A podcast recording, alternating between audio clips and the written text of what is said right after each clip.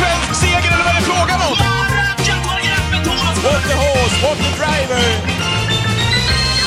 Du Patrik, du som jobbar med Leksand. Hur har ni hanterat det här väskförbudet som gäller från den första i elfte på grund av ökat terrorhot? vilken vilken uh, ovanlig inledning på podden, känner jag. Vad, Det, vad det, här, tänk- det här ja, med hej och välkomna, det, det, det skiter vi. Det är bara floskler. Okej. Eh, du låter... Du låter nere. Vad, vad föranleder frågan till att börja med? Nej, jag, jag, jag frågar dig för att det här har kommit in inom travet men precis som med covid-restriktioner så gäller olika på olika banor. Mm. Och därför så vill jag veta vad du som ändå jobbar Precis. nära stora evenemang Ja. ganska ofta, hur, hur din publik eh, har liksom hanterat det här. Eh, Jag måste säga att det har varit över förväntan. Vi hanterar ju, om vi har två hemmamatcher under en vecka, så hanterar vi uppemot 16 000, ja, eh, mellan 14 och 15 000, upp mot 16 000 personer.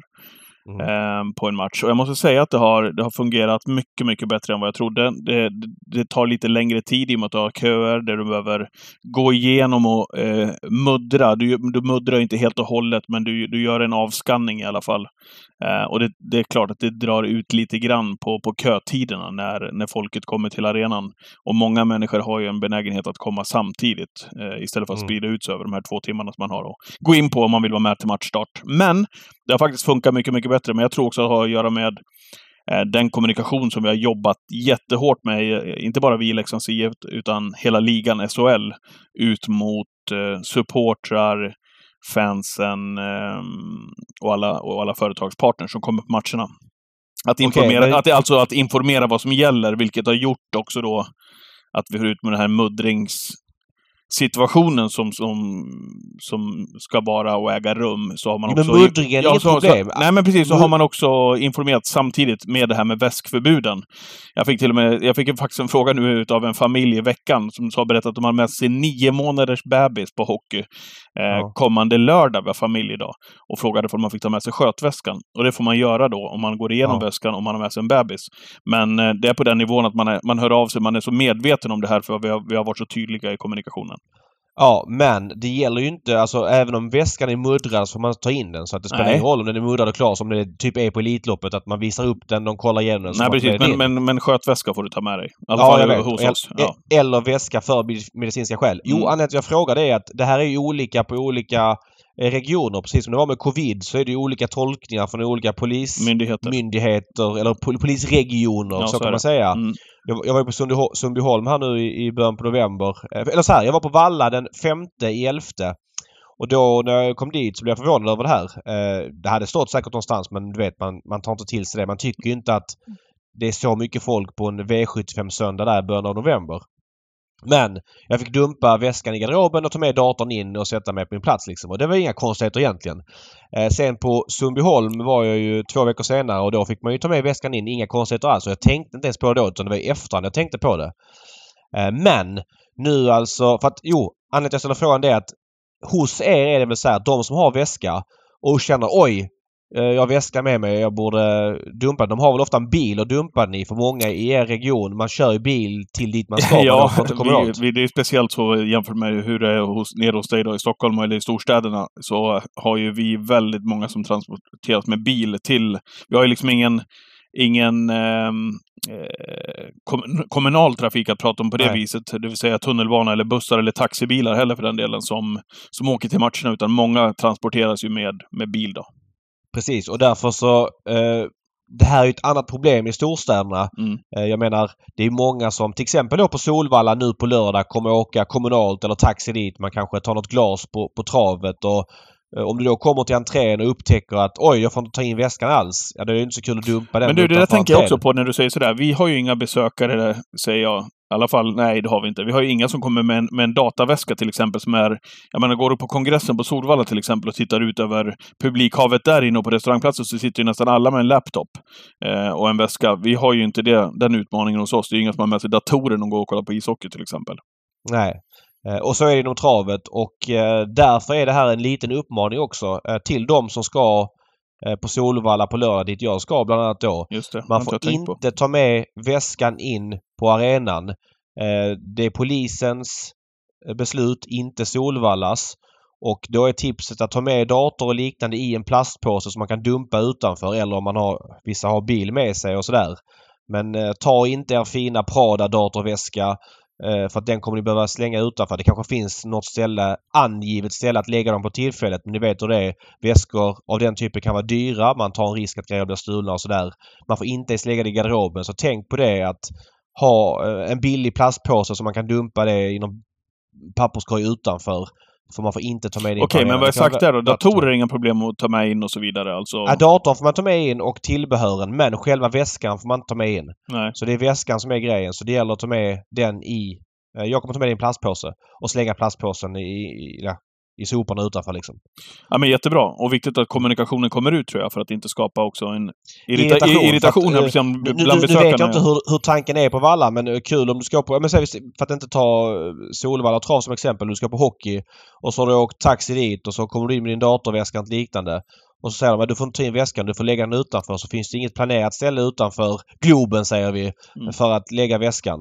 Vad gör du då liksom? Nej. blir du bara irriterad ju. Så det är men det, därför, är, man... därför är kommunikationen så otroligt viktig, eh, som vi har jobbat med, både ja, med våra egna kanaler såklart, men också med Tixter, vårt biljettsystem och så vidare, där du har massa data eh, som du kan Mm. nå kunderna med, eh, eller besökarna. Eller publiken, eller vad man nu vill, vill kalla det. Eh, då um, blir det mycket enklare och så slipper man, ofta i alla fall, eh, merparten utav att hantera massa irritationsproblem vid, vid Mm. luckorna.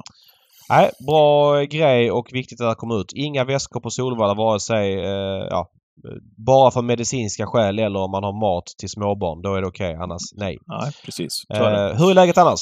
Jo, det är bra. Ska du dit förresten? Ja, Ja, det sa du ju. Du skulle, det. ta, ja, du skulle Ja. ta med dig eh, ICA-kassen, sa du ja. Ja, precis. Vad Precis. härligt. Ja. När körde Solvalla en V75-omgång senast? En lördagsomgång ska jag säga som inte var finaler. Som inte var finaler. Oj. Ja. Inte en aning. Nej, inte jag heller. Nej, vad kul. Okej. Jag tror du satt på, jag tror du satt nej, på nej, fakta. aning. Men Nej. det måste vara... Det borde vara eh, minst 20 år sedan. Höftat med. Va? Är det alltså så? lördagsomgången, ordinarie lördagsomgång som det är nu på, på Jaha. lördag. Jag vet inte, jag chansar bara. Jag kan inte minnas att det har varit eh, tidigare. För att det roliga är så att vi som har Solvalla som hemmabana och går dit, vi är vana när vi går på V75.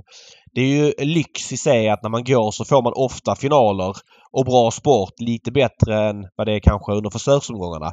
Nackdelen är väl lite grann att loppen är trots finaler, jag vet inte hur det här går ihop, men de är lite mer skiktade. Eh, Jag har en grov känsla av att om man tar sista tio åren så har medianutdelningen på V75 på Solvalla varit förhållandevis låg mot övriga banor för att loppen ofta har en eller två hästar som är för bra för klasserna. Mm. Eh, och att det därför inte blivit så hög utdelning på V75. Och lite stereotypiskt men först- alltså förståeligt. Det är att alla lopp över 2-1 bilstart. Eh, nu är det ju först 2-6 volt, sen 16-40.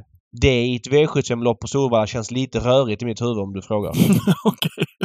Ja, jag fattar. Vi får väl gå igenom V75 helt enkelt här om en liten stund till din hemmabana eh, lite senare i den här podden. Eh, när vi ändå är inne på det spåret ska vi starta upp V75-surret ifrån Jägersro i lördags. Eh, där vi glädjande nog satte streamsystemet eh, som vi bygger i Twitchen 13.00 varje lördag.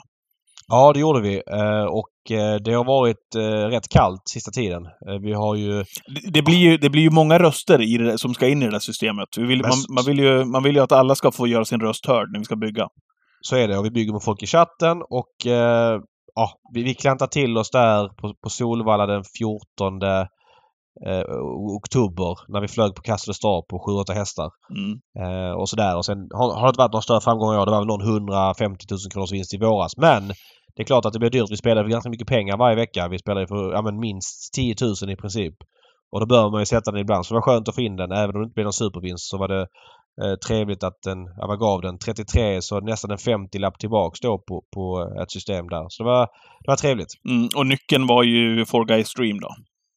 Ja, som jag spikade på alla mina system. Ja, det gjorde du. Eh, Och, eh, Du satte, väl också, du satte väl också några utav dina, eller? Satte mitt unika. Unika, ja. eh, hade ju Bolly SM som ett stort drag i omgången. Eh, Ja, har ju, eller så här sa du faktiskt i Twitchen. Eh, han är etta i min bok. Rankad etta i min bok.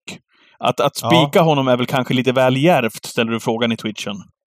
ja, men och så kände jag också. Mm. Eh, nej, men jag tyckte han var ett grymt tidigt streck. Sen ska sägas att sen ändrade jag mig faktiskt på några mindre system.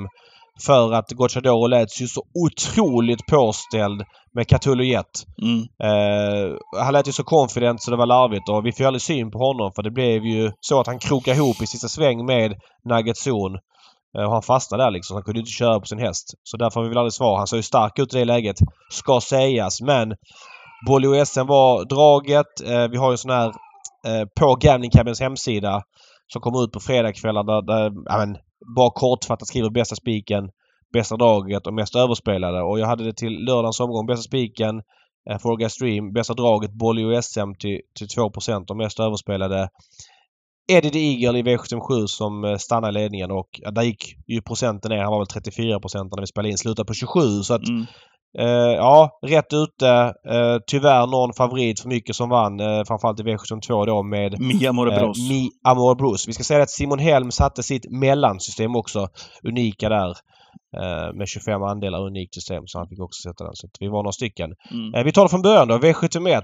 Eh, Flemming Jensen gasade med Game on Butcher. Ja, och när han är Butcher. påställd, ja, och när han är påställd med sina hästar eller är ute angeläget ärende så kör han ju på ett annat sätt. Jag har ju sagt det vid några tillfällen, kanske framförallt i twitchen på lördagar, att jag inte blivit klok på hans styrningar under många gånger det här året. Men eh, nu var det i alla fall påställt och klart med Game on Butcher. Och där har man ju hört också tidigare att han, han håller ju den här hästen rätt högt för klassen, att han gillar Game on Butcher. Och han var ju väldigt tidig givetvis. Nu var han spelad till andrahandsfavorit och 19 procent. Så att eh, det var väl vad det var, men han var också väldigt bra när han vann. Ja. Eh, det var en lite intressant situation där inne i första sväng. Han kör ju väldigt aggressivt Fleming där och Erik hade tagit spets med Here's Johnny Sox. Och man såg att Erik ville köra spets men Fleming var väldigt bestämd och ja, jag vet inte. Eh, Det blev ju Mm. rätt då för att, eller rätt ska man inte säga, Erik kanske vinner om man svarar lite till för hans häst hade ju rubbet kvar i mål. Men jag tror ingen av dem kom i mål med tanke på hur Fleming satt framåthukad. Here's Johnny Sox gick ju också väldigt bra, ska vi säga, som tvåa där. Eller var det det du sa? Han satt så jättefin ut, över- jättefin ut över mål ska sägas. Sen eh, rullade det vidare med en favorit då, som vi fick tugga i oss i Mia Morebros. Ja, eh, nej men det var väl inte en kioskvält att hon kunde vinna från dödens. Ja, men hon gjorde det bra. Hon, hon ska inte behöva be om ursäkt och menar, gå i dödens mot de här hästarna. Det är klart att det var ett par som satt fast, bland annat Bold Face, men eh, ja, hon vinner från dödens, plockar ner ledande Be My Baby som såg ut att vinna i början av upploppet men stannar sista 50 och Mm. Nej, bra gjort av eh, Mia Morebros. Inget eh, mer än så som jag tar med mig från det loppet. Och Örjan Kihlström fick alltså vinna där i V75 2 när han brände med storfavoriten i V75s tredje avdelning. Eh, där alltså segern istället gick till Four Guys Dream. Nu ringer Lennart Lelle Forsgren här också. Det trycka- lite kul att han gör det för att han, sk- han skickade ett sms till mig här för eh, ja, men precis innan vi började podden. Men jag öppnade inte det så jag öppnade nu när vi spelade in. Mhm, Kan du messa mig Patrik Skoglunds nummer? mhm. Så messade jag det nu precis alltså. Så det är därför han ringer. Okej, jag får ringa upp honom när vi är klara. Ja, ja. Eh, jo, Four Guys Dream vann och brände gjorde ju jättefavoriten Kentucky River. Och Ch- eh, Kihlström som för övrigt brände med två mega dunderfavoriter på V86 nu i onsdags också. Och här blev det en femteplats eh, innan det var klart med Kentucky River som eh, kallnade, får man väl ändå säga, eh, från utvändigt om ledaren efter att Örjan styrt fram. Vilket också han var tvungen att göra såklart när Four Guys Dream kom till ledningen.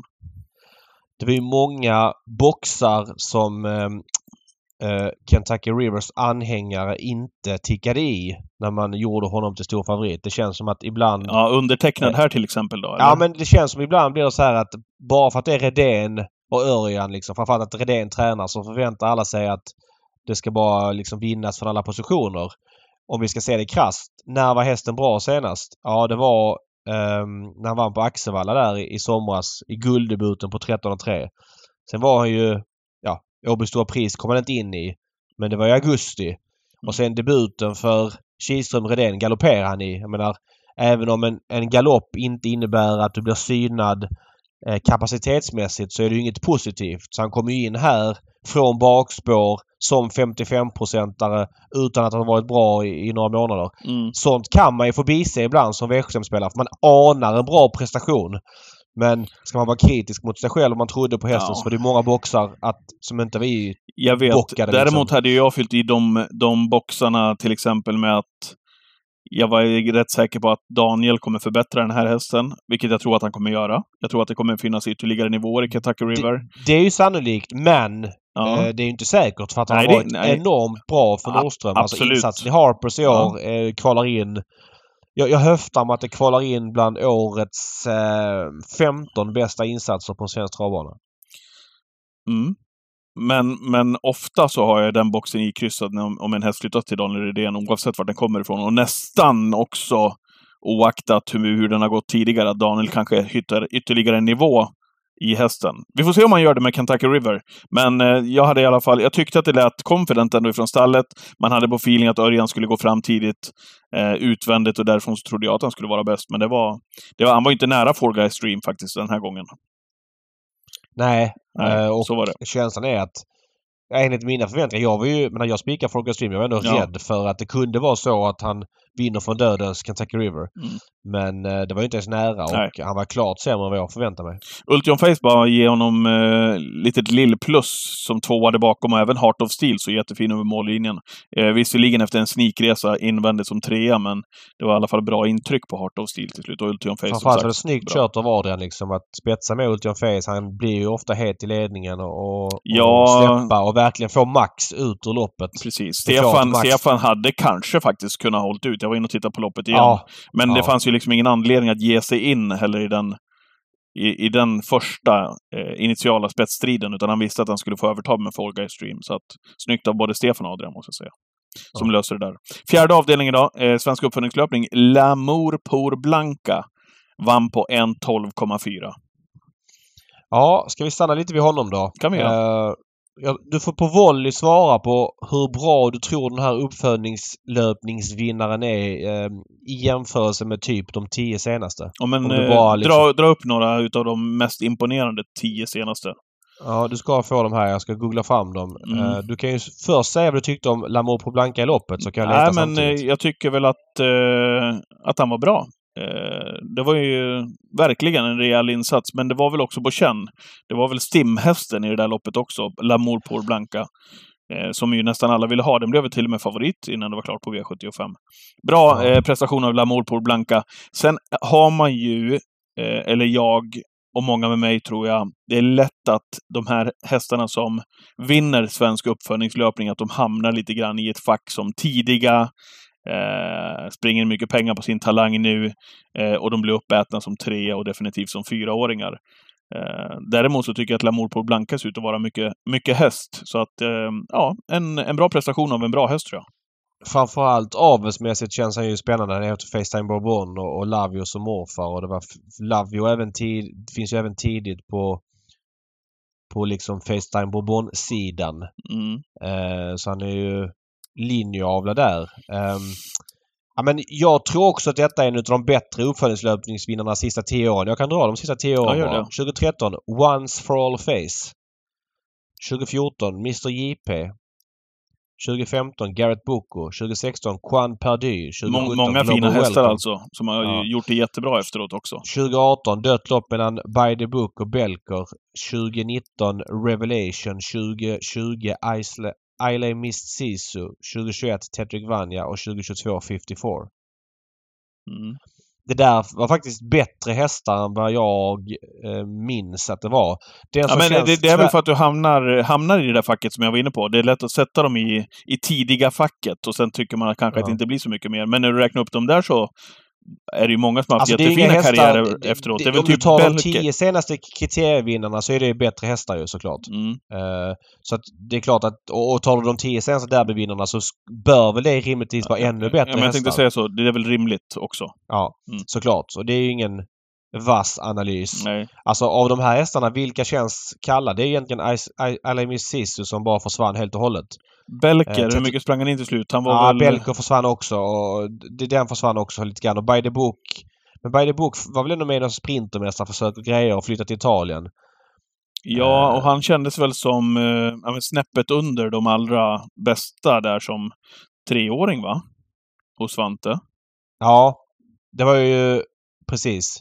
Alltså han var ju i samma kull. Det var väl Hail Mary och Power-kullen där. Mm, det var ju tre Gogo, det var väl Gogo Gaga. Gogo Gaga. Ja, vann de tre största loppen. Tre olika hästar. Ja, det är helt, det är helt exakt. sjukt. Uh, och by the Men, book. eh, Precis, han gick ju till Gocciador sen, ja. Och har inte gjort någon start. Gjorde bara två starter under 2022, eh, by the book. Ingen start 2021. Eh, ja. Ja. Mm. Eh, ja, nej, men eh, det, det känns som en... Men du också känslan att det, att det är en bra, bra häst, eh, Lamour Blanca? Ja, alltså i, i tredje starten vinner han på... Det var ju ett tufft lopp. Han fick ändå visserligen hård körning men ändå göra jobbet själv sen till slut liksom.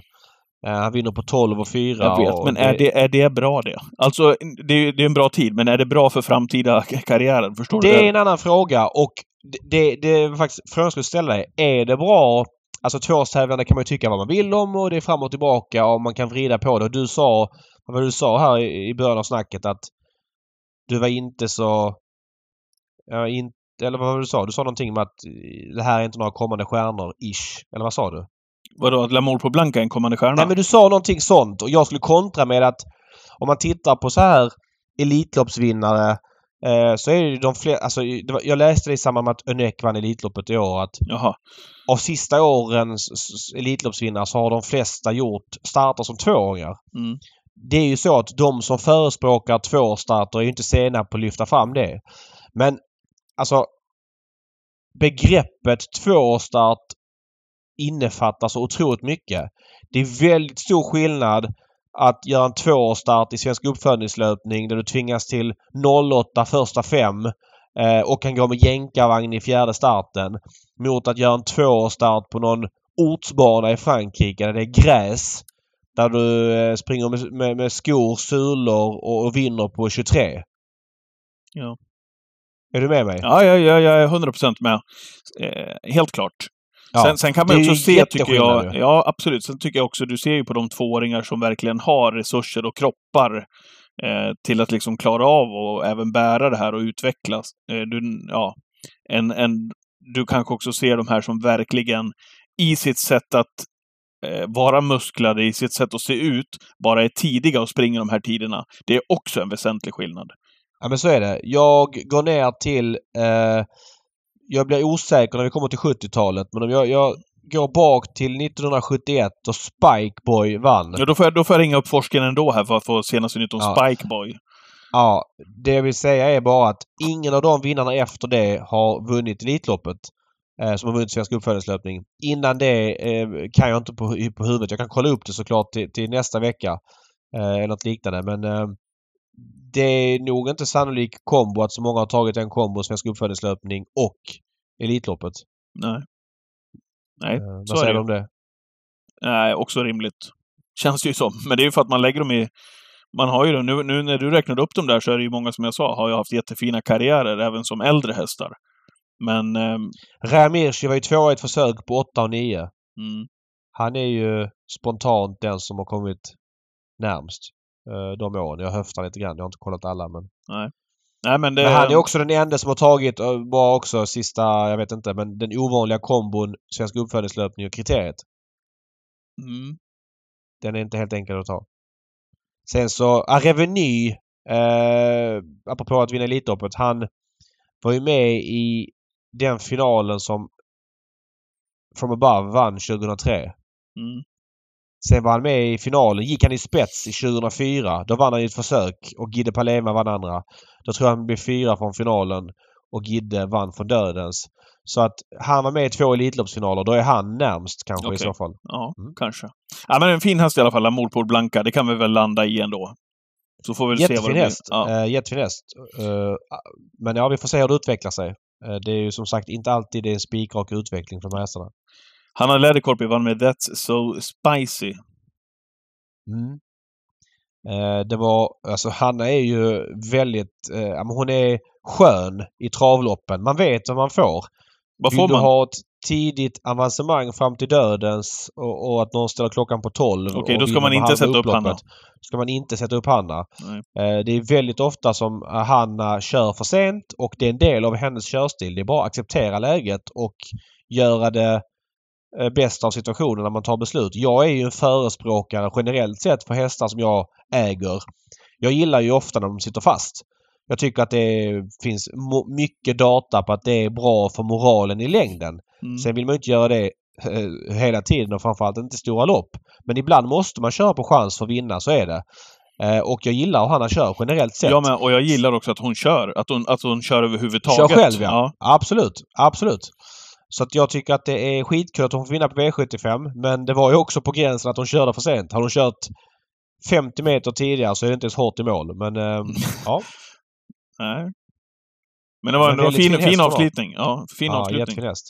Eh, och så fick Mitt du... för övrigt ganska svagt V75 Ja, det var det. måste vi säga. Jag tror det gick 16 på varvet med The Lion i spets. Och det var flera hästar bakom honom som inte ens kunde följa rygg till slut. Så att, Så var det. Men ingen skugga över That's So Spicy. absolut inte. Bolly USM vann ju, eh, Mm. som du hade vurmat för. Och så vann ju också Smile Silvio, som du också vurmade för i Twitchen. Du var ju väldigt inne på de här två hästarna, vilket föranledde att jag skickade ett sms. Nästan så att jag eh, gratulerade till din dagens, dagens dubbelvinst. Du kan var- inte ha missat dubben skrev du. Ja, det var ju känslan faktiskt, efter vi hade Den pratat gav i Twitchen. 67,69. Ja, och det var Faktum dina, är att det jag var dina spelar... två första hästar ju. Ja, Mm. och det är klart att just den här gången var det då dumt att jag inte spelade. Men jag spelar faktiskt ganska sällan dagens dubbel. Ja. Eh, när jag är på plats så spelar jag det för nöjes skull. Eh, och det vet jag att jag, det vinner jag inte på i längden när jag är på plats utan det är mest en kul grej. Sen är det klart, har jag någon superidé som jag hade nu så brukar jag spela. Men jag satt lite liksom kollade på fotboll samtidigt och så var vi kvar på massa system och så vidare. Där den enda bra vinnaren i loppet vi hade var eh, Bolly och SM. Nu är det så att nu ska inte det spela någon roll för att som spelare måste man ju nyktert kunna titta på oddset om det är bra värde. Om man vill göra bra spel. Så att det var dåligt av mig. Men jag satt faktiskt lite stressad och kollade fotboll samtidigt och kunde inte liksom eh, ja, men marinera bra dagens dubbelodds i huvudet. Så jag eh, struntade i det. Och det var ju dyrt den här gången men så är det ibland. Eh, men Bolly SM, där har också Dante hittat rätt på den där, tycker jag. Ja, kört Ja. bra, han har kört bra med Bolly SM många gånger. Ja, och här var det ju ganska glasklart. Han hade ju bra rygg i Rossi Garland. Inte för att Rossi Garland är så startsnabb, men för att Kunna ja, rygga. han kommer, kommer hamna i andra spår och den kommer behöva gå någon gång och då kan det bara följa den liksom. Så det blir ju ganska bra för Bolly USM även om jag tycker att Da- Dante gick ut lite för tidigt i sista sväng. Eh, han var ute i fjärde spår och snurrade men han kanske inte trodde att Kristoffer hade så mycket att köra med där så han gick ut och så tappade han travet till slut. Bolly USM. Eh, framförallt i bakkärran så det var väl inte eh, optimalt men eh, det får de väl fila på till finalerna den 26 december på Solvalla. Mm. Vi går till sista avdelningen då. Apropå Kristoffer. Jag vurmade ju en del för? Kristoffer. Ja, du sa det att du nämnde Kristoffer som kusk där, sa jag. Ja, Eh, jag vurmade ju lite grann för hästen i V75 sista avdelningen med samma namn. Kristoffer Jett. ja. Det, vad gick du på där? Ja, vi har varit surret och eh, även att vi har tittat i det italienska lopparkivet. Ja, eh, och, och jag ifrågasätter inte att det var för fel för det är ju lätt i efterhand att, att säga att det var det. Men det var stor dödens chans på honom, eller dödens risk. Och Mm. Gocciadoro sa i intervjuerna efter att vi körde vår Twitch att eh, det här är ingen häst som ska dödens utan den här hästen är, är väldigt snabb och ska gå på rulle och liknande. Mm. Och, och då kändes det lite halvkallt med honom när det var så uppenbar dödens och han såg väl helt okej ut men det var väl inte ens nära från Nej, dödens. nej, nej, det Nej. var det inte. Han var väl, han var väl bland de sista i mål innan det var klart Ja, till och med. Så ja. det, det, var, Så blev det. det var dåligt. Ja, Eh, det är sånt som händer. lätt att hamna i, i gul pilotfällan där, har jag ju några gånger. Nej. Men det, men det lönar sig. Det, det lönar sig Ja, det, också. absolut. Ja, men det har varit bra några gånger också. Så är det. Så är det. Vilken ja. Zeppelin Grand Cru du tar upp varje gång. Ja, eller hur? Ja, han tillhörde de dåliga gångerna. Ja, det gör han. Smile Silvio vann istället. Eh, och vi dubblade systemet med Smile Silvio. Vi hade Kristoffer Jett och Smile Silvio väl på streamsystemet. Ja. Efter en... Ja, men han var ju väldigt fin i starten innan, Smile Silvio också. Eh, när han comebacken, kom eh, tillbaka. Precis. Han hade inte startat sen i mitten på augusti dessförinnan. Och faktum är att det löste sig inte någon gång i loppet för honom. Så han gjorde faktiskt ganska mycket själv. Även om det var några strykningar och någon galopperade bort Ja, han känns väldigt rejäl. Ruskigt rejäl. Och nu är han ju brons men han kommer han går upp i silver efter det här. Och han kommer duga väldigt bra Ja. silver framöver. Verkligen. Där hade vi V75 inramad. Ja, Hade du någonting mer kring det? Nej? Nej, Nej. Eh, det var väl eh, bra så vi kan väl säga det också att utöver att eh, vi satte dem där i lördag så satte du V86 den här förra onsdagen. Eh, den gav... Eh, vad gav den? Du- hade något system, ett mindre system som du snurrar fem gånger som i varje fall gav 80 lax tillbaks va? På Mm. typ V86 är spelformen alltså för mig. Det är, bara 5, så. 6, Äl- 10. älskar Vad var det skiten. satsade? 10 000 kanske? Ja, Men kanske. det var fem system, 2000 per system. Mm. Ja, det var kul för dig Patrik. och Oliver på Spel och E-kontoret satte V64 i måndags. Eh, system för 3 500 som gav 27. Mm. Inga stora vinster men när man håller på med det här så är det väldigt, mycket, väldigt viktigt med pengar tillbaks för driften. Mm.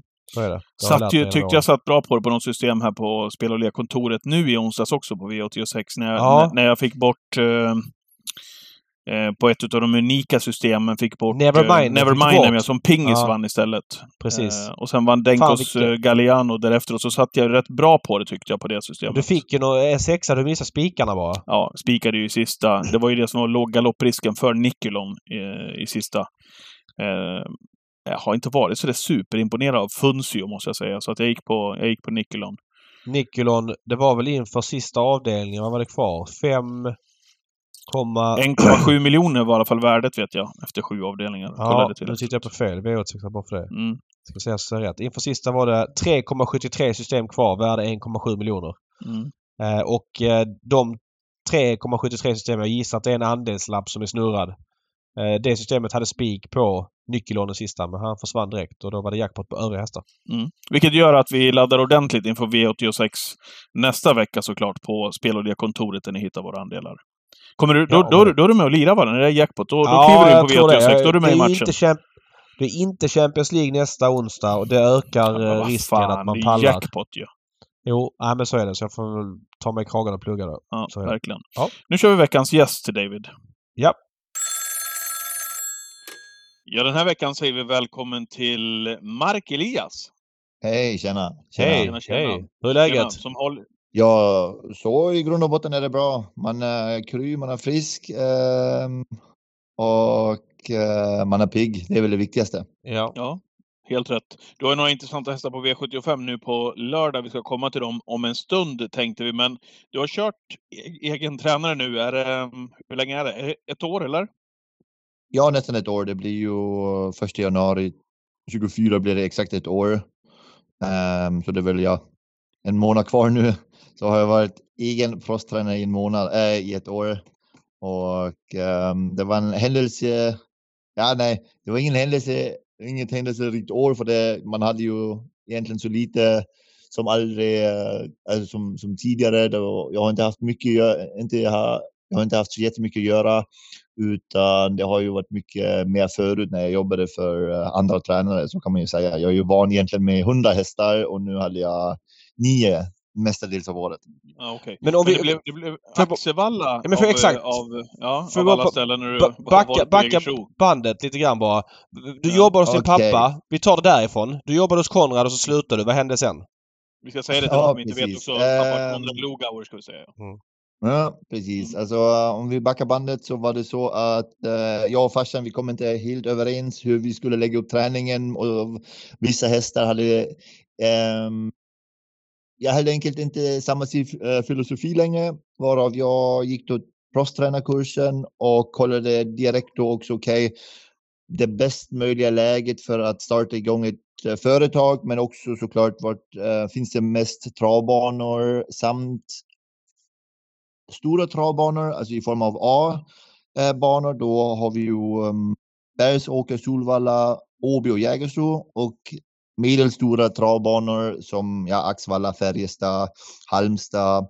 Och då kollade jag helt enkelt, jag vill inte vara alltför långt nor norrut med tanke på att eh, vintern är ganska tuff där uppe.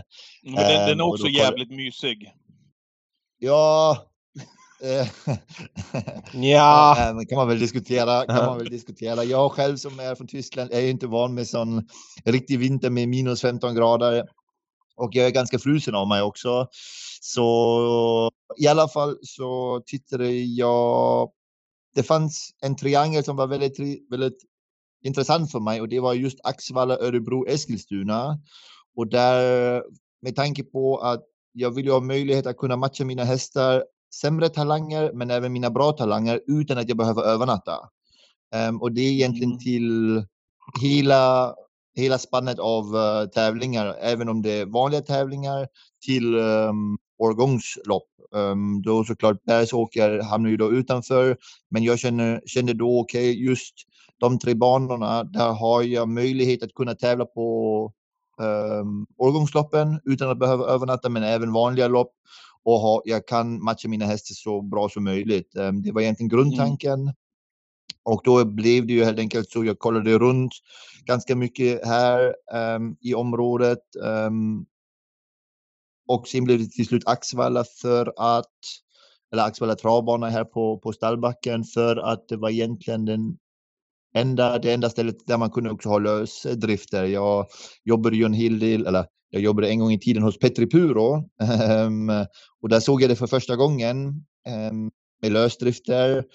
Tog med mig det till farsan även där. Um, implementerade man det um, hos honom. Där går ju nu ungefär 60 hästar um, ute hela tiden och jag tycker det är ett ganska bra upplägg framförallt för hästarna. Det är väldigt socialt för hästarna och de mår väldigt bra av det och då var det Axevalla travbana och sa okej, okay, det kan vi fixa, det kan vi ordna. Ja, okay. uh, att, att det är möjligt och nu är det helt enkelt så. Jag fick, eller jag har det systemet som jag ville ha uh, med lösdrifter för hästarna, men samtidigt har jag också då A-banor, Solvalla, Åby, Jägers. Kan jag åka liksom på en dag och sen framförallt många, många mellanbanor. Um, Axevalla, Färjestad, Örebro, Lindesberg, Vaggeryd, eh, Halmstad, Åmål, Mantorp. Um, har jag glömt någon? Men, nej, men, nej, så är det det, det ligger ju väldigt bra geografiskt där. Jag tänker också, förutom det geografiska läget som du, som du är inne på Mark, vad var det som du och pappa Conny inte såg på samma sätt vad gäller träningsbiten? Om du sa att ja, men, ni hade inte samma filosofi längre. Vad var det eh, för, som skilde er åt, skulle du vilja säga, just vad gäller den biten? Um, det var väl uh, med tanke på att uh, med tanke på att jag sen jobbade hos Petri Puro och jag måste säga så i efterhand var det egentligen ett av mina bästa beslut som jag gjorde för att han lärde mig väldigt, väldigt mycket också om annorlunda träning i form av att han hade på den tiden bara en backe som var som var 1500-1600 meter lång. Den var egentligen ännu längre, men han körde bara intervaller på 1500-1600 meter. Och jag lärde mig egentligen ett helt annat sätt att träna kontra vad vi, vad vi gjorde hemma. Sen um, efter Petri så var jag hos Marcus Lindgren och Björn Goop um, kom sen tillbaka och då var det så att jag började också med en form av sandträning. Um, också då i backen hemma på gården har vi då en, en en sandbana med två um, backar som är egentligen ligger helt i naturen. Alltså man bara river upp uh, marken och sen med, med tanke på att det finns sandmark där överallt så hade man en djup sandbana med två backar. Och då körde jag igång där. Um, jag vet inte om ni kommer ihåg den Maren Bichour på Bornholm. Uh, ja. Jag leasade henne. Jag leasade henne, vann sen också med henne ett grupp 3-lopp i Tyskland. Och så började egentligen den, den storyn och eh, vi um, utökade också just den träningen för farsan såg ju också att det eh, gav resultat. Men ja, år efter så var man lite inte överens om, okej, okay, um, hur ska man köra det, det alltså hur tufft ska man köra i just den här träningen och hur, um, hur mycket tid behövs det för att hästarna ska komma, ska komma upp på en viss nivå tills man höjer nivån igen. Mm. Um, samtidigt också um, var det Ja, var det lite små saker um, där jag och farsan med tanke på att vi båda är lite hetsiga, framförallt när det inte passar oss, helt enkelt ja. inte kom, uh, kom överens. Um, ja, eh, där kom vi inte överens och um, problemet var väl också att man var far och son. Alltså, jag, jag, han har ju aldrig bråkat på det sättet privat eller så. Det enda gången när vi bråkade, det var ju sen på jobbet. Um, alltså i stallet helt enkelt, alltså businessmässigt. Så jag är ändå mm. på ett sätt väldigt glad över att jag tog det steget. Så för egentligen har man nu en, en mycket bättre relation än förut och det känns ju väldigt, väldigt skönt. Men jag måste fråga, eh, vad hände yrkesmässigt? För du var ju, på, du var ju stekhet på V75. Eh, du var supermark med halva svenska folket. Du vann ju väldigt mycket lopp där under en vinter och fick köra mycket åt din pappa. Och det kändes som att det var liksom en tidsfråga innan du tillhörde toppkuskarna i landet med att vinna flest lopp eller i varje fall syntes på V75 eh, varje vecka. Hur var liksom den omställningen från den uppmärksamheten och de hästarna du fick köra till att i princip inte synas alls under en ganska lång tid. Mm. Um, och ett, nu så det var ganska roligt, att, eller ganska roligt att du tog upp det. Jag snackade med Marcus Waldmüller um, ehm, från veckan sen och sa fan, jag börjar sakna det här um, att, liksom att köra runt hela tiden, att vara på, uh, på trav hela tiden. Jag börjar sakna det. Um, samtidigt visste jag också det kommer att vara en lång väg. Att det, det kommer att bli en lång och tuff väg för att komma tillbaka till den nivån som jag har tävlat i.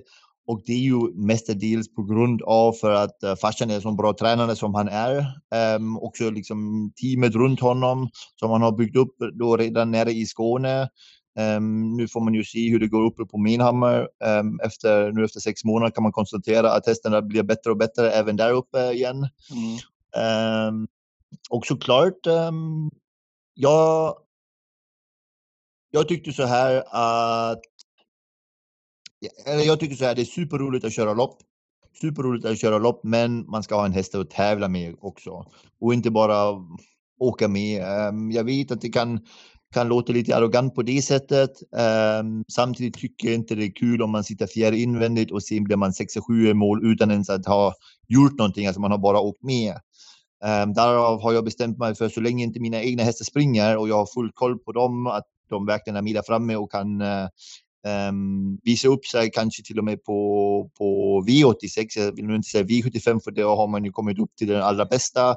Men att jag kan vara med på V86 så kör jag inte heller för någon annan um, för någon annan förutom nu från Stalugauer eller då Marcus.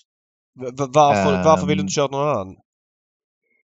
Um, för jag tyckte inte, alltså man, man får inte dessa, dessa hästar som man behöver för att kunna tävla på, på den nivå, alltså på det sättet som man vill helt enkelt. Såklart man, jag hade kunnat köra och varit med i, i loppen och varit kanske tredje, fjärde invändigt. Och, men det är inte det som jag är ute efter. När jag vill tävla så vill jag kunna tävla. Um, jag är ju trots allt en ganska offensiv kusk, um, tycker jag i alla fall.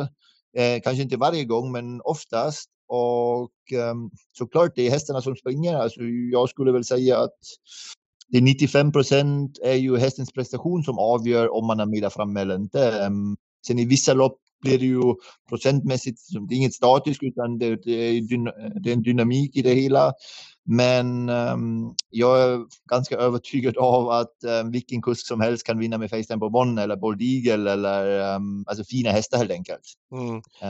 men, men en fråga där då, bara för att höra vad du säger. För att bli liksom bäst och utvecklas om man då som du har varit på en hög nivå och kört bra hästar på V75. Du körde in 6,6 miljoner 2019. Du körde in eh, 5,8 miljoner 2020 och sen liksom börjar om lite grann från noll, byter bana, lämnar den verksamheten man jobbade med.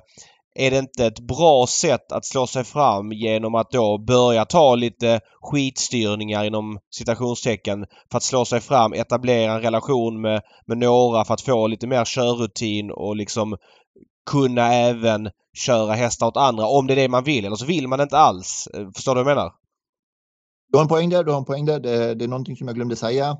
Um, eller som jag glömde tillägga. Jag, med tanke på att jag har en tränarrörelse um, så är det också så att i första hand vill jag fokusera på tränarrörelsen um, och i andra hand kommer sen att jag kan, eller att jag kan köra åt andra om jag skulle, skulle vilja säga så här, egentligen hade jag gärna velat ha, nu är det såklart det är en, det är en, ett otroligt stort mål, men så som Johan Untersteiner har lagt upp det, um, kanske inte lika stort stall, det vill jag absolut inte ha, um, eller Björn Goop, att när man är på plats med sina egna hästar, då kan man köra åt andra också. Men för mig är det allt, um, absolut viktigast att jag kan träna fram mina egna hästar, för då kan jag alltid gå in i en tävlingsdag och vet, okej, okay, mina egna hästar, de kommer att prestera de är tränare, de, där kan jag liksom köra och sen vid sidan om kan jag köra andra, um, åt, andra, åt andra. Det man får inte glömma nu, om jag skulle åka nu är det, jag tror det är Örebro idag, nu när vi spelar in det här torsdag. Mm. Um, jag skulle behöva åka två timmar dit, två timmar hem, en hel tävlingsdag. Jag är just nu på 13 hästar um, själv. Det tar tid också. Och mm. den tiden kommer jag eventuellt, um, om man gör det gång på gång, kroppen och, och psyket orkar bara med en, eh, med, med en viss nivå. och då känner jag okej, okay, jag vill egentligen fokusera fullt på mina hästar här hemma. Det är också egentligen skyldig mina kunder som, som har häst hos mig. Och sen i efterhand, när jag sen har tid över, om, om jag får in fler hästar och har då skötare eller anställda eller ett team runt mig, då kan jag också börja att um, köra åt andra igen. Men så länge okay. mina egna hästar inte springer, så länge jag inte har fått ordning på um, själva basträningen, eh, formträningen. Det, det, är ju många bitar som, som jag fortfarande litar efter helt enkelt. Ehm, det tror jag också först innan jag flyttade att det skulle gå lite kvickare att, eh, att anpassa sig till ett helt nytt ställe med helt nya banor. Um, först när det är på plats, då kommer jag också säga okej, okay, då kan jag också ta hästar som, som helt enkelt har mindre talang att köra igen, för då vet jag ändå att mina egna hästar, de springer och de, de kan vara mila framme. Men har du, har du de tränings... Eh, förlåt att jag avbröt eh, Mark, när ja. du är inne på det där. Har, har du de um, träningsmöjligheterna nu som du ville ha då, som du var oenig där med pappa till exempel? Har du, har du det här du vill träna på? Har du skapat det, de förutsättningarna eller finns det? Ja, alltså det som jag och farsan var ju oeniga över, det var ju hur, på vilken nivå man, alltså hur, hur högt skulle man höja nivån eller hur, hur, mycket, hur mycket skulle man höja nivån tills um, hästarna liksom tar nästa steg. Och um, det har nu ingenting att göra med um, vilka banor man har, utan jag lärde mig också då hos Petri. Egentligen, det finns inga dåliga banor utan bara dåliga tränare som inte kan anpassa sig till banorna. Mm. Um, man hörde ju väldigt mycket, framförallt på vår tiden, ja, man har inte haft uh, man inte haft uh, rätt träningsunderlag och så. Um, och då lärde jag mig också hos farsan, han är också relativt, um, ja, en, den där raka linjen. Det finns helt enkelt inget, man, man kan alltid anpassa träningen. Man kan inte alltid mm. förvänta sig att man har topptävlingsbanor, ja, där får man anpassa, uh, anpassa sig efter det. Och det är ju det som är våran vardag. Och jag tycker på Axevall att det finns allt. Mm. Um, det finns allt. Bara att jag själv inte har hittat um, just den här balansgången att vad är för lätt och vad är för tufft. I början av året kan jag berätta, i början av året så, så tränar jag för tufft. Så tränar jag för tufft, hästarna blir trötta, de tog inte åt sig träningen. Jag backade lite grann, då började hästarna vinna um, vinna lite, lite lopp och så um, springa nya rekord. Och sen mitten av året helt enkelt då blev det kanske lite för lite. Mm. Så att just den balansgången den försöker jag fortfarande hitta. Just här på Axevalla. Men en fråga då alltså. Eh, mm. Konrad beslutade för mig väldigt oväntat att lämna sin gård i Skåne och flytta till Menhammar med några få hästar. Jag har inte förstått helt hur det upplägget ser ut än utan han har ju kvar gården i Skåne och där är nu väl mm. Marcus Wallmüller någon form av boss och Marcus Wallmüller kör väldigt mycket lopp eh, till skillnad mot tidigare. Jag vet inte hur många hästar som är kvar på den gården men det är väldigt många i varje fall. För Konrads lista över 100 hästar i träning och han har inte 100 häst på Menhammar. För det är inte så stort ännu. Eh, känns det lite grann som att det var någonting som du skulle vilja göra? Att du skulle haft Waldmüllers roll? Har det lockat lite grann att flytta tillbaks äh, när, när Konrad... Jag blev tillfrågad. Jag blev tillfrågad faktiskt. Du blev det? Men jag tackade nej. Ja, jag tackade nej. Um, jag blev tillfrågad om jag inte uh, ville flytta hem igen. Jag tackade nej till det för att jag tycker att jag vill gå min egna väg. Att testa liksom här utan um, ja, att starta upp från noll helt enkelt. Um, kan man, kan man kalla det för noll? Jag vet inte såklart. Jag har ju fått väldigt bra kontakt eh, med, med många bra ägare, med många bra kunder. Um, har ju ett väldigt brett uh, kontaktnät um, som, um, som gör det mycket lättare att komma igång. Men trots allt vill jag inte vara den som min farsan är ju trots allt bara, eh, um, han fyller ju 50 nästa år, han är ju inte så gammal än. Och såklart, ehm, då hade jag kunnat kört mycket mer där nere, men jag kände ändå att ehm, den rätta vägen för mig är förmodligen att testa den, den hårda vägen, att inte mm. få allt um, um, servera på silverfat helt enkelt. Ja, det tycker jag är sunt av dig. Eh, jag tycker det på lång sikt kommer att stärka dig förmodligen för att jag vet ju inte vad tanken är i Skåne och sådär men och vad dealen är. Det var säkert många, många hästägare där som satte häst hos Konrad och så flyttar Konrad så vet jag inte hur de ser på det på sikt. Alltså det där kan ju ta kan, kan ju gå åt olika håll. Det har jag ingen aning om. Men... Jag kan berätta lite grann hur det ser ut egentligen. Um, ja, kortfattat kan du göra det va? Bruno, ja. Ja, precis. I kort, i kort, uh, i kort um, farsan fick ett erbjudande från, från Minhammar som Annika han tackade ja till. Eller Kleberg ska vi Precis, säga. Ja. Ja. Precis, Kleber. Um, och i samma viva så och det är ju inte så jättehemligt så köpte ju Karin Walter Mommert gården um, från min farsa. Okej. eller från mina föräldrar. Och nu är det helt enkelt en privatägd gård. Och om man kollar nu, Marcus Waldmüller kommer gå en tränarkurs nu till våren. Så att han kommer att plocka ut sin A-tränarlicens till förhoppningsvis till eh, sommaren. Och då blir det ju liksom uppdelat och har um, farsan sina hästar uppe på Menhammar, precis så som det är nu. Och Marcus står för alla hästar som är, nere kvar, eh, som är kvar nere i Skåne. Och då är det ju mestadels eh, Karin Walter Mommarts hästar, vissa andra också. Ehm, man frågade för dispens. Man frågade för dispens, um, frågade man hos SD, det fick man inte. Man behövde komma på en lösning. Det var den bästa lösningen man kunde komma på. Det är inte helt korrekt, det vet vi också. Samtidigt, um, Men dispens ja, om det vad? inte finns att Marcus kunde stå som, eh, som tränare helt enkelt. Okej. Som eh, till exempel, det fanns ju vissa bitränare som kunde ha, ha mer hästar än fem eh, för ett tag sedan. Det var ju lite skriverier och lite problem med det också, men det fick man inte. Alltså det fick, man, fick Marcus då inte. Eller att Marcus kunde gå redan i år tränarkursen så att han skulle vara klar nu om, om en vecka. Okej. Även det kunde man inte. ehm, Även det fick han inte, så då blev det så okej. ehm, han anmälde sig nu till våren. Till våren 2024. Förhoppningsvis klarar han det. Och sedan är han själv tränare från och med mitten av 2024. Och då är det ju så, precis som du säger, att dessa två, den träningslistan delas upp i två träningslistor. Okej, så att de hästarna som står i Skåne, framför allt Karin Walter Mommerts hästar men även några andra som kommer vara kvar, de kommer Marcus träna och basa över. Precis. Och på Menhammar kommer Konrad ha hur många hästar ungefär? 60. 60 väl säga. ungefär? Just, Okej. alltså, just 60, 60 70, jag vet, jag vet inte exakta siffran. Min, eh, Minhammar och Annemanna, eller framförallt Annemanna, satsar ju på starthästar Mm. em, i år och de kommande åren. De har, jag tror att de har köpt en del ettåringar och har också en del ettåringar som de inte vill sälja. Som ska sen, em, ja, komma in i, i tävlingsverksamheten. Men just nu tror jag det är väl att det är 60 hästar. Just, eh, ja, det var väl 40 stycken som flyttade från Skåne upp till Solvalla. Och, och um, ehm, Annemanna eh, hade då inte mer än 20 vad jag nu um, vet. Men det blir ju det blir en liten skillnad där. Ja, Jag fattar, fattar. Du, en annan fråga. Eh, visst var det så att du hade någon form av podd eller live-magasin här i, i våras har jag för mig?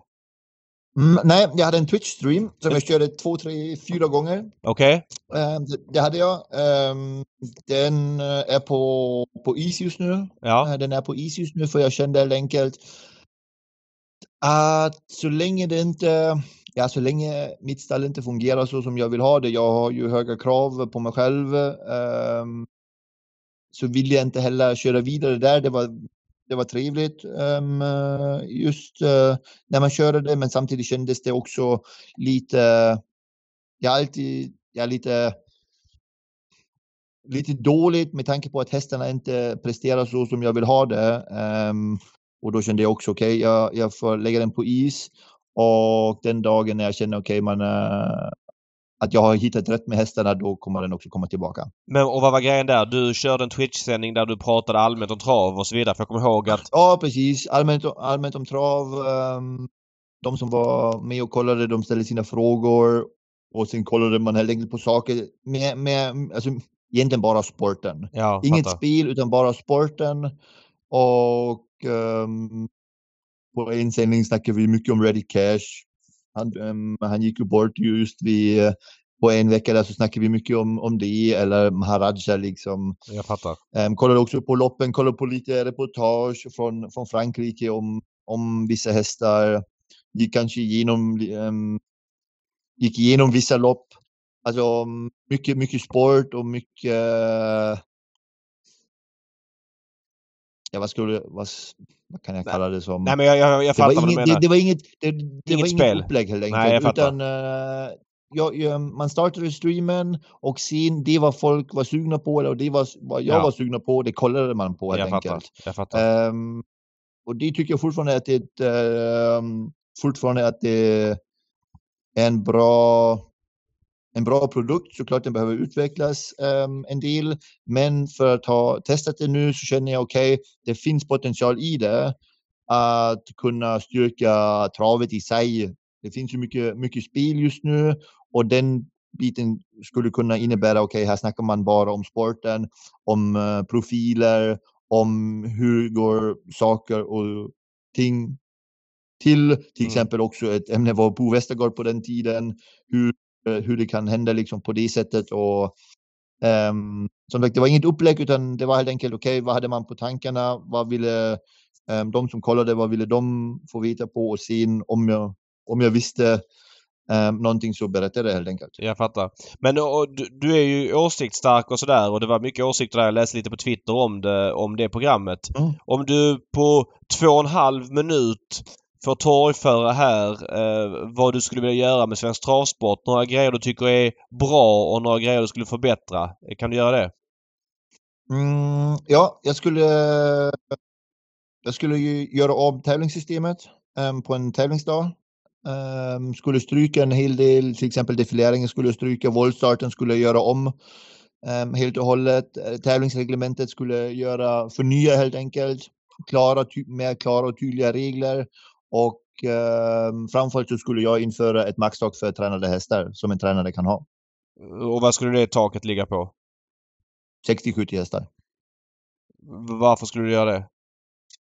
Um, för, att jag, um, för att jag tycker att um, det är inte bra när, när tränare och även min farsa har, eller vi har haft över 100 hästar.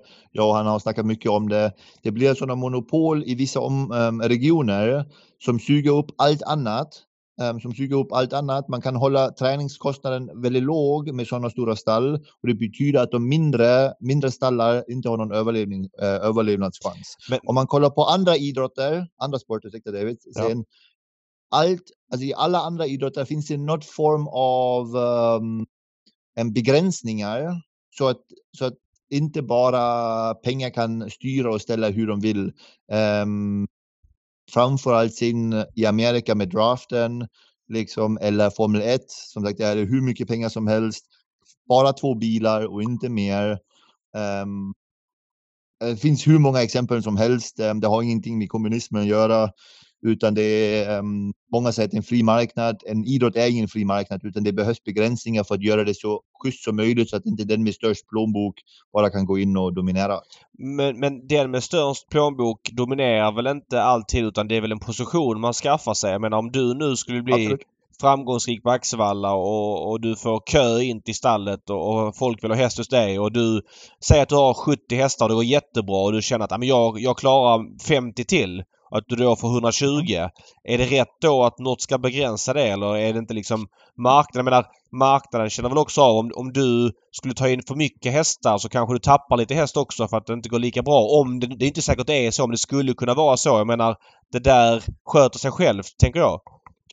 Uh, ja.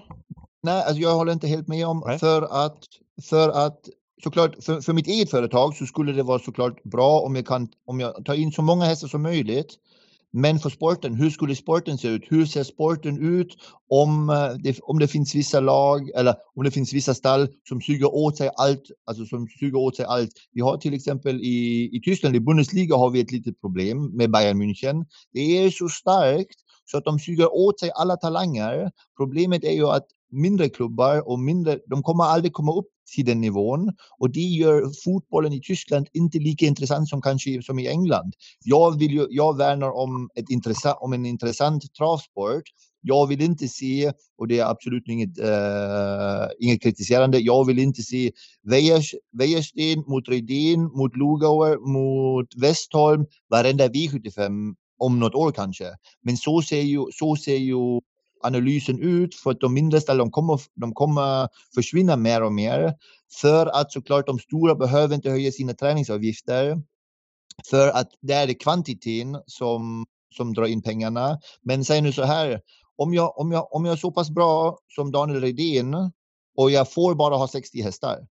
Så tar jag istället för jag vet inte vad han tar, vi säger nu 500 kronor, så kan jag ta en tusenlapp för jag är ändå den bästa. Det betyder att de som är mindre, de som är mindre som kanske inte är lika bra, de kan även de höja lite grann sina tränings, träningsavgifter till en rimlig nivå. Och då får man en mycket, mer, mycket starkare bredd och framför allt får man helt enkelt en, en, en hälsosam marknad. Det är det som man behöver men den har man inte idag. Men skulle och inte det skulle jag säga, Jag fattar, jag fattar. Men Mm. skulle inte det innebära då att om vi tar exempel då, du sa Dollar Redén, bara ta det som namn som exempel, att om han skulle höja eh, träningsavgiften så mycket, skulle inte det också vara ett slag mot de hästägarna? Menar, det är väldigt dyrt, skulle bli väldigt dyrt för många att ha häst hos en tränare om man skulle kunna styra sådär att man har... Nu blir det väl ändå en, en fri marknad men om du som mindre tränare med färre hästar blir lite billigare för att du är i början av karriären och fler kanske vill testa på dig då i så fall. Är inte det ett bra sätt för dig att kanske ha ett lite billigare eh, träningsavgift och, och, att de som är lite större kan, kan höja den. Jag upplever inte det du beskriver att det finns stora stall som dumpar träningsavgiften för att dammsuga alla hästar. Eh, det är ingen uppfattning jag har men jag vet inte, det kanske finns Mm. så i någon region. ehm, det är tyvärr, tyvärr ser det så här ut um, hos de aktiva sidor. Det är många, framförallt nu nästa år kommer man se det och åren därefter kommer man framförallt märka nu att de små kommer att försvinna. Mer Jo, men mer. är det, för, är det för att de stora dumpar träningsavgifterna menar du? De, de dumpar inte men de höjer inte heller. Fast jag, exempel, jag har träning om- om- hos några stora tränare. Eh, Jag har haft träning i Mhm. häst hos Konrad också. Det var ju inte de billigare. Det var, låg på samma nivå och hela det gänget och nu höjer en Precis. stor tränare också avgiften lite grann. Men till exempel, till exempel eh, Basir, han tar 30% av insprungna pengar. 30% Ja, men det är väl Det är för att han kan det. Det är väl för att folk, han, de tycker han är så pass bra så folk väljer att hästa istället. Det kommer ju nå, tycker, alltså, det kommer ju nå en punkt Jag- till slut när, när Basir känner att okej, oj, nu är det inte kö på 20 bra hästar från Norden längre som vill komma in. Nu måste jag sänka priset och då blir det en justering därefter. Absolut, absolut. Eh, Men för att komma tillbaka, alltså man, man, vi, vi skulle kunna diskutera här Jag fattar, ganska fattar, länge fattar. om, Ja, om just det, men för att värna om själva travsportens bredd. jag fattar, jag då bredd, bredden är ju inte bara, är ju inte bara nu um, lägsta klassen, men såklart om, om vi ska ha en, en V70, eh, V75-omgång som ska vara kul i framtiden som vi vill eh, titta på Mm. och då kanske vi har olika åsikter. Jag vill inte ha alltid samma 12, eh, exakt samma kuskar eller Ja, men 12 det köper jag. tränare. Det köper jag. Ehm, då behöver vi helt enkelt sprida ut hästarna mer och ehm, sprida ut hästarna mer. Men så som det är just nu med, med tanke på att det är inga eh, begränsningar så blir det ju så att såklart om jag hade varit nu i regionen nere i Skåne i Skåne Mm. och hade behövt konkurrera mot Stall Löfgren, Stall Lugauer, Stall Colgjini, Stall Malmqvist, Stall Johan Untersteiner. Ehm, som är nu de sex stora. Per Nordström ingår nu väl också där just nu. Ehm, jag vet inte exakt hur många hästar han har, men han har runt 60-70. Preben Sörvik är ju på gång. Alla de tar ju cirka mellan eh, 430 till 500 kronor per dag. Mm. Det är De som är vad... mindre, Ja. de som är mindre, de, som, de tränare som tar mindre än 430 kronor, antingen har de några specialpriser på spån eller eh, mm, spånfoder eller någonting. Eller så, så tjänar de, alltså, de, de sparar inga pengar till pensionen. Men är det inte så Det att det i, i början av karriären, jag menar Preben Sörbeck är rätt färsk. Jag menar, han, har ju inte haft... Men det finns också många gamla. Det, är inte förstår jag, men... jag, alltså, det förstår jag, finns ju, ja. Hur många tränare finns det? Hur många tränare finns det som har kanske 10 hästar på listan? Mm. Och hur många tränare finns det som har 100? Ja, men de som har finns det 10 många du, duger 10. väl inte? De är inte tillräckligt attraktiva. Men om de inte presterar så försvinner ju hästägarna också. Det är inte en, det är ingen mänsklig rättighet att vara Nej, travtränare bara för att du vill vara det. Absolut. Om du inte levererar så vill inte folk ha hästar. Nej, nej, det, alltså det, det är helt rätt och ehm, även där bo, borde det finnas också krav från svensk travsport. Hur bra ska en A-tränare vara? Mm. Behöver man ha 386 A-tränare över he, hela landet? Som sagt, hur högt värderar man A-tränare just nu? Ehm, det finns ju väldigt bra B-tränare som är betydligt bättre än många A-tränare. Ehm, det finns B-tränare som är bättre än vad jag är just nu. Mm. Ehm, Det är jag helt medveten om. Men samtidigt är det också så att som sagt för att värna om travsportens framtid så är jag övertygad om att det hade varit bättre om det hade varit ett maxtak på hästar. Och jag tror inte, jag tror inte att med tanke på att de som är redan, de, de som har en väntelista kommer alltid ha det för de är så pass långt före alla andra redan. Eh, ja, men man får tycka olika och det, det är ju det spännande med det här och det är härligt att ha åsikter. Jag, dock så tror jag inte det där, det där sista du sa att eh, de som har en väntelista alltid kommer ha det. Titta på Stigå till exempel. Den väntelistan försvann ju till slut och sådär. Så att, men, ja, men mycket intressant att höra dina åsikter. Åldern, åldern är en annan sak. Alltså, ja. Åldern är en annan sak. Alltså, ja. Såklart, eh, man ser det också på Timo Nurmos. Jag tror inte Timo, Timo är sämre än vad han var förut, men han blir ju äldre såklart. Alltså, ja. Det är typ som Ibrahimovic. Såklart är han inte lika bra som, som 40-åring så som när han spelar som 30-åring. Ja, jag fattar. Det är ju en, det är ju, alltså, det är, det är ju helt vanligt. Ja, alltså, nej men såklart. såklart. Det kan man inte förvänta sig heller. Nej, nej. Patrik, har du somnat eller? Nej, men jag tycker att det är en jäkligt intressant diskussion för jag sitter, med, jag sitter och bollar mellan, mellan eh, era båda argument och jag tycker att båda låter vettiga även om de, de säger emot varandra egentligen. Mm. Uh, nej, men det, det, känns som att vi skulle kunna bygga lite en, ett litet program och en liten, en liten ett, ett debattavsnitt någon gång faktiskt. Med, ja. Eh, ja, men jag tycker att det, Mark har, har jättemånga poänger. Eh, precis som du säger också David, så är det ju någonstans att de, de mest framgångsrika som lyckas bra i en bransch också är de som kommer att ha flest hästar och så vidare. Eh, det är svårt att stoppa den där företagsamheten givetvis. Men, Frågan är ju, ursäkta Patrik, frågan är ju nu, du sa, nu, nu när du sa föret, före, uh, företagsamhet. Mm. Ska vi verkligen se det som, ett, alltså som bara företag eller ska vi se det som klubbar, som idrottsklubbar? Ska vi se det som en, som en liga eller ska vi se det som ja, um, bara um, så, ja, företagsverksamhet? Såklart, det är ju mm. företag vi, vi har, men i grund och botten är det ju en idrott, en sport som vi håller på med. Och just det, det argumentet tycker jag ju, när jag kollar på andra ligor, på andra sportarter, de har alla begränsningar i form av hur många aktiva medlemmar eller aktiva lag eller, um, lag, eller aktiva spelare du kan ta med till en landskamp eller till en, till en, till en match. Eller hur många bilar får du ha med i en tävling? Hur många cyklar kan du ta med dig? Liksom, det finns allt är begränsat. Hur mycket till exempel Fifas Financial Fair Play som inte heller hålls till 100 procent. Men du kan spendera bara så mycket pengar så som du har intäkter i. Ja men och, och det, så är det men det har, vi har ju också begränsningar alltså tävlingsmässigt. Du får, din sulky får bara vara på ett visst sätt. Du får bara ha en viss typ av utrustning. Du får inte, ja men du vet det finns liksom eh, Sen så kanske man ska ha begränsningar på hur många hästar varje stall får ha i varje lopp och så vidare. Det är ju en annan sak ju men eh, men till exempel vi tar eh, Premier League som du sa som exempel. Där har ju klubbarna vissa obegränsat med pengar och bara kör. Och, och, det rundas rätt mycket med Financial Fair Play och, och, och sådär. Och mm. Vissa klubbar har ju bättre förutsättningar än andra och vissa travtränare har bättre förutsättningar än andra. Då får man ju jobba smart. Om man tittar på en klubb som Brighton i Premier League, eh, även Brentford som är två klubbar som inte haft några ekonomiska muskler alls från start. Men jobbar väldigt smart med, med en viss med en viss typ av värvningar där man ser saker som eh, ett vanligt fotbollsöga inte ser. Man jobbar mycket med statistik och sådär. Men alltså, det, det, har ju alla möjligheter inom travet också. Om du är en liten tränare och du börjar med två händer så kan du också jobba på ditt sätt om du är liksom hängiven och, och beredd att lägga ner allting för att bli bättre. Och då går det. Men det är klart att du har mycket emot dig om du blir tränare på Solvalla. Du har två tomma händer och så kommer Daniel Redén och Timo Nurmos ut med två värstingar i lopp ett när du har din debutant. Men då är det tufft såklart.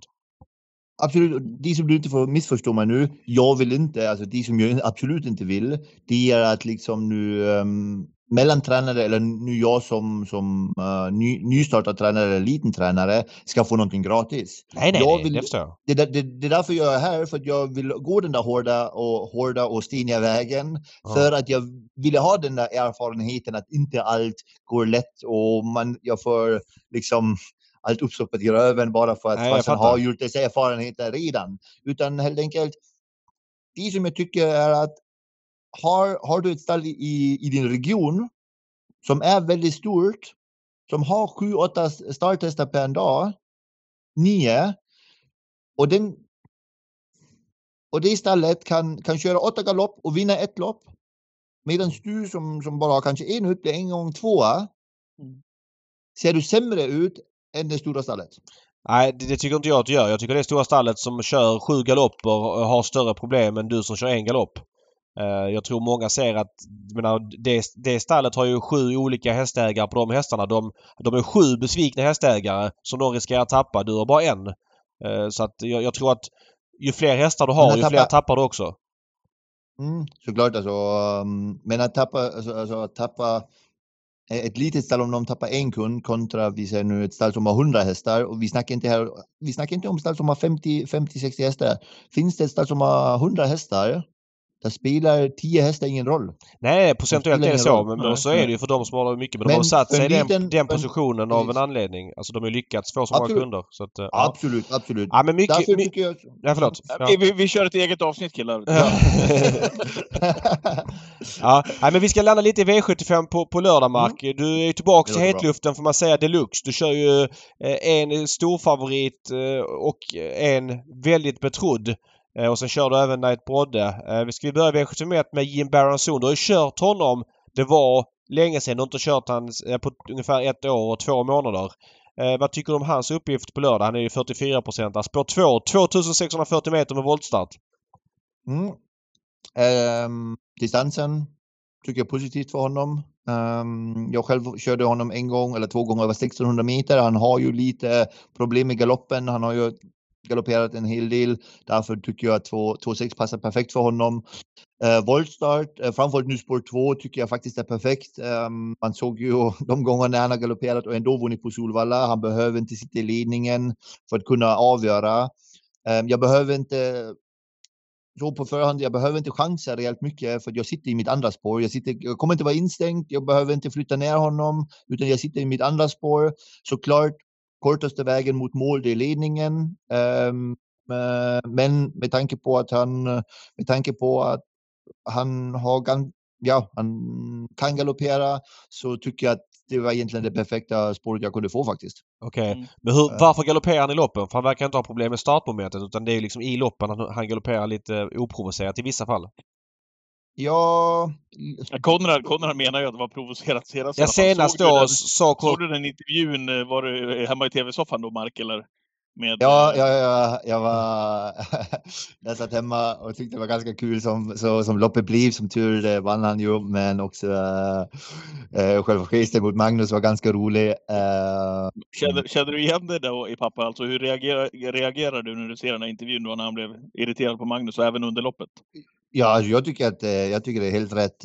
Jag tycker att det är helt rätt, framförallt till efteråt, att det är liksom lugnt från bägge sidor. Så ska det vara mm, mm. i själva tävlingsmomentet. Då ska det vara, då ska det vara känslor. Då, ska, då kan man också säga till någon. Men sen efter loppet, då är loppet ändå redan över. Alltså man, man kan ändå inte um, ändra, ändra på saken. Så jag tycker, alltså jag tycker om det när det händer lite grann under loppen, när det gestikuleras och när det pikas och sånt. Alltså jag gillar det. Ja, samma här. Um, Ja, i hans fall, jag, jag, för jag är inne på, på hans sida. Jag själv körde honom framförallt i, i början av, av hans karriär ganska mycket. Jag körde ju uh, mycket med skor. Jag själv körde inte så mycket galopp med honom. Farsan har ju, farsan, man får ju inte glömma så som farsa, farsan tänker och det har han själv sagt. Han kör ju för att vinna. Ja. Och då blir det ibland så att det kommer flera galopper än att man liksom kör på safety. Um, varav och Jimbaran är helt enkelt en typ som kanske när han kör med honom lite på safety, då är han också där framme. Eller då, då när, han, när han kör med honom på safety, då kommer han inte hoppa, men då kanske han inte vinner heller.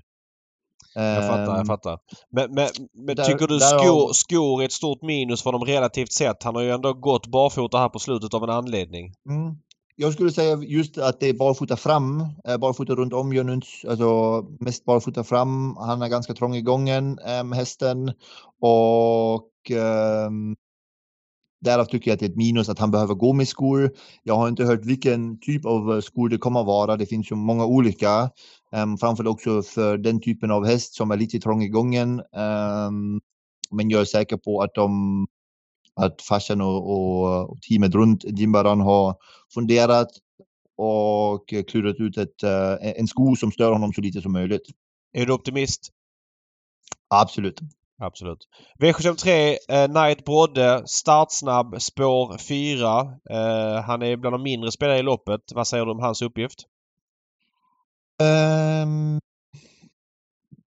ja, jag är lite... Jag såg ju, jag, jag såg ju loppet uppe på Eskilstuna där han hoppade direkt bakom bilen. Det var ju inte det man egentligen ville ha för att nu vet man inte vart formen sitter. Stallet säger ju att formen är på väg att han känns väldigt fin i träningen, att det var väldigt surt att han hoppade där på Eskilstuna för att man hade redan lite förhoppningar då. Kanske inte sådana förhoppningar som när han var liksom som allra bäst, men att han, att han är på hugget i alla fall. Framför då var det 1600, nu är det 2-1. Jag skulle väl säga att det är ett litet minus för honom. Um, i grund och botten skulle jag faktiskt vara nöjd om, om han uh, om han visar en bra prestation, att han kan vara med där framme. Sen får man se lite grann hur loppet blir kört. Jag vet ju också att Manny Viking har inte gått med skor sedan hur länge som helst. Um, utan barfota runt om på den. Sen såklart där finns det någon salsa på insidan också. Den måste man först komma förbi. Um, Men du kommer ladda i alla fall eller? Ja, ja, spår fyra. Alltså om jag inte laddar från det spåret då som sagt um, jag är inte där för att träna. Alltså, Knight behöver inte heller träna utan vi är där för att tävla helt enkelt. Ja, fattar. Men du, du, du, du vill spetsa men du kan släppa om det kommer rätt rygg. Är det så man ska tolka det? Ja, precis. Alltså, jag tror säkert också på att eh, Magnus och Fredrik är intresserade av att eh, vara, ehm, vara framme i spetsen. Ehm, eh, så att det kan, kan bli körning och då kanske man hamnar i andra spår, men ändå på ett, på ett bra sätt. Det ska ju också bli intressant vad, vad, vad Daniel Wäjersten gör med Rome Pace Off. Ehm, jag tycker också en väldigt bra häst. Um, också hur, vad, vad Björn gör med Manne Viking. Um, uh, om de kommer i andra skidor eller vad de gör. Det finns många upplägg hur man kan göra. Framförallt så är det ju ganska lätt att öppna upp fältet precis bakom bilen. De första 100 meter med tanke på att Knight är så, så pass snabb att, det, att man kanske hittar någon lucka um, ryggledare eller direkt köra till ledning. Det finns som sagt, med, med en sån häst är det oftast ganska fritt fram hur man vill lägga upp det eller hur man vill att, um, att fältet um, blir de första 100, 200, 300 meter. Mm. Mm. Eh, V75 4, ett riktigt roligt steglopp, Hästägarkannan. Eh, där kör du Ferrari Sisu som är knapp andrahandare bakom favoriten High On Pepper. Det är jämnt spelat. Eh, den här hästen levererar ju en väldigt bra avslutning senast där på Eskilstuna. Vann ju efter att inte ha vunnit på ett bra tag. Och, ja, han har kört mycket tidigare. Det var ju ett tag sedan senast. Du var bland annat tvåa med honom i derbyt. Vad säger du om hans uppgift här? Um, jag, tycker den, jag tycker att det är en bra uppgift. Um, både bra och dåligt. Denna gången är det 80 meter, inte 60. Man Nej, men det är bara en ut... häst som står start så att, så att övriga ja, är du i princip samma med. Ja, men trots allt är det ja. som sagt 20 meter extra framförallt. Det är nu 15, um, Sist var det också 15 hästar, men nu är ju, känns det som att um, kvaliteten på hästarna är bättre, så betyder förmodligen att det blir mer körning från flera håll. Sist så blev han ju och köra nu i tredje spår, då fick han andra, eller uh, ja, så fick han en häst framför sig som drog tåget in mot upploppet och då kunde han avgöra på ett bra sätt. Jag, jag tror att det kommer att bli mer trafikproblem denna gången än, än sist. Um, skulle det inte bli det, då ser jag honom där framme och slåss med High On Pepper om segern. Jag fattar. Men du är inte intresserad av att köra fram mitt i loppet utan du tycker att han är bäst när man får köra sista sju med honom, typ? Jag gjorde det innan mycket. Um, jag gjorde det själv innan mycket. Derby blev det ett sånt, alltså derby-uttagningar när vi vann mot Atravisiamo körde exakt på det sättet. Um, mm. Derby körde exakt på det sättet. Uh, problemet är ju att man vet aldrig. När jag, när, när jag har gjort det sin, de senaste loppen med honom, då fanns det helt enkelt inte tillräckligt mycket kvar för de hästar, för man drar ju upp själv tempot lite grann när man kör fram. Mm. Um, kvittar om man vill eller inte och det betyder att de som är där bak, de sparar ju sig helt enkelt en, en del energi som, och en, en del ork som sen framförallt i slutet uh, behövs och varför skulle jag i grund och botten, varför skulle jag köra på ett annat sätt än det som har varit väldigt framgångsrikt nu? Fast han har haft, vunnit Silvesterloppet på det sättet. Han vann sist på Eskilstuna. Han var, vann tvåa på Örebro International på det sättet. Eh, med lite krafter så är han också med där framme och, och vinner. Varför skulle jag nu eh, ändra på det när han har gått så pass bra från med, med exakt det där upplägget. Eh, tycker du att det är ett minus att du inte är lika mycket i hetluften på V75 på lördag när du kör framförallt två betrodda hästar mot att om du hade kört liksom regelbundet? Nej, eh, det tycker jag inte. Framförallt nu de senaste loppen som jag har kört um, har jag faktiskt uh, vunnit ganska många också. Um, jag tror på de senaste eh, åtta lopp har jag vunnit fyra så att jag känner att jag är um, på hugget, att jag är uh, väldigt sugen på att köra lopp. Mm. Det är det absolut viktigaste om jag nu räknar här. En, två, tre, fyra, fem, sex. Um, ja, Fyra på de, de sju senaste har du vunnit? Ja, ja. precis. Så att um, ja, det känns, alltså, jag är supersugen. Vi kan säga så här. Jag är riktigt sugen på att köra lopp, på att köra fina hästar och på att, um, att vara med där framme. Det är jag riktigt, riktigt sugen på. Fattar. Mark, Grymt. du ska ha ett stort tack för att du gästade. Väldigt härligt eh, med åsikter och man behöver inte tycka lika men det, vi vill väl travet väl i grund och botten och sådär. Uh, du ska ha en uh, eloge för att du säger vad du tycker i alla fall. Och så stort lycka till på lördag nu. Det ska bli kul att du är tillbaks. Gul kusk är tillbaka. Eller gul kusk är det ju inte. Det är ju Gocciadoro. men du får vara, du får vara ljusgul kusk i så fall. tack så mycket. Toppen Mark. Sköt om dig. Vara med. Ja. Ha det bra. Ha det bra. Tack, tack. Hej, hej. Hej, hej. hej. Härligt! Härligt också med eh, lite diskussion och lite synpunkter tycker jag, David. Du undrar ja. vart jag tog vägen men jag, jag, jag sa till dig nu när vi ja, men precis eh, stängde av mark här också, att jag tycker att ni båda har, har stora poänger. Jag tycker det tråkigaste som finns, måste jag säga, är när en sydlig bana med tre stycken Johan Untersteiner-hästar två stycken ifrån Lugauer, tre ifrån Colgini. Det är så, det är så otroligt färglöst att det, det tror jag att han har en poäng i. Det, det, och, det kommer magra ut sporten, det är jag helt säker det, på. Det tror jag alla håller med om. Eh, även de själva. Men jag tror vad vi ska göra för att lösa problemet, där är vi i så fall oense. Jag tror ju på stimulans i så fall för övriga, men begränsningar tror jag sällan är bra. Mm. Utan det är en marknadsstyrd sport. Utan mm, folk får välja det där helt och mm. hållet. Vill man ha häst hos någon som har 200 hästar eh, då förstår man själv att den hästen får sämre vård än om man har 20 hästar. Men har man 200 hästar är man förmodligen bättre än den som har 20 hästar för att Sannolikt. många vill ha hästar. Sannolikt, det, är, ja. det är så. Ja, ja. Det, det, finns mycket att prata om det där. V75 nu på, på lördag. Eh, så som Jim Baranzon sett ut, för att återknyta lite grann till, till Mark. Jag har ju svårt att se honom torska det där. Det är ju den där galoppen emot i så fall. Annars har han ju otroliga fartresurser för klassen.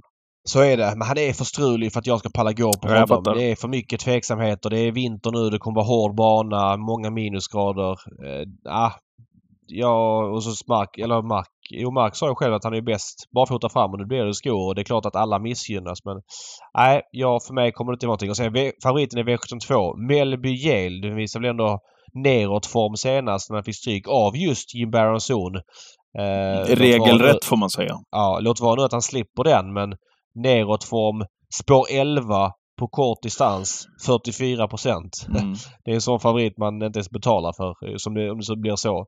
Sen Moni Viking liksom 53 procent och inte startat sen Oslo Grand Prix i juni. Klart sämre med skor faktiskt. Jag tror faktiskt aldrig han har vunnit lopp i Sverige med skor. Nej, nu är det inte så många, många exempel han har gjort det på men, men, men det känns ju iskallt också. Så att det bara där är ju tre favoriter som man känner sådär för. Mm. Eh, så att, nej, jag tycker ja, omgången härlig känns omgång. jättekul. Ja, Verkligen. Kul med Valla, Valla mm. sån här omgång faktiskt. Twitchen 13.00.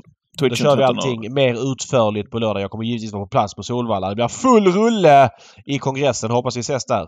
Mm.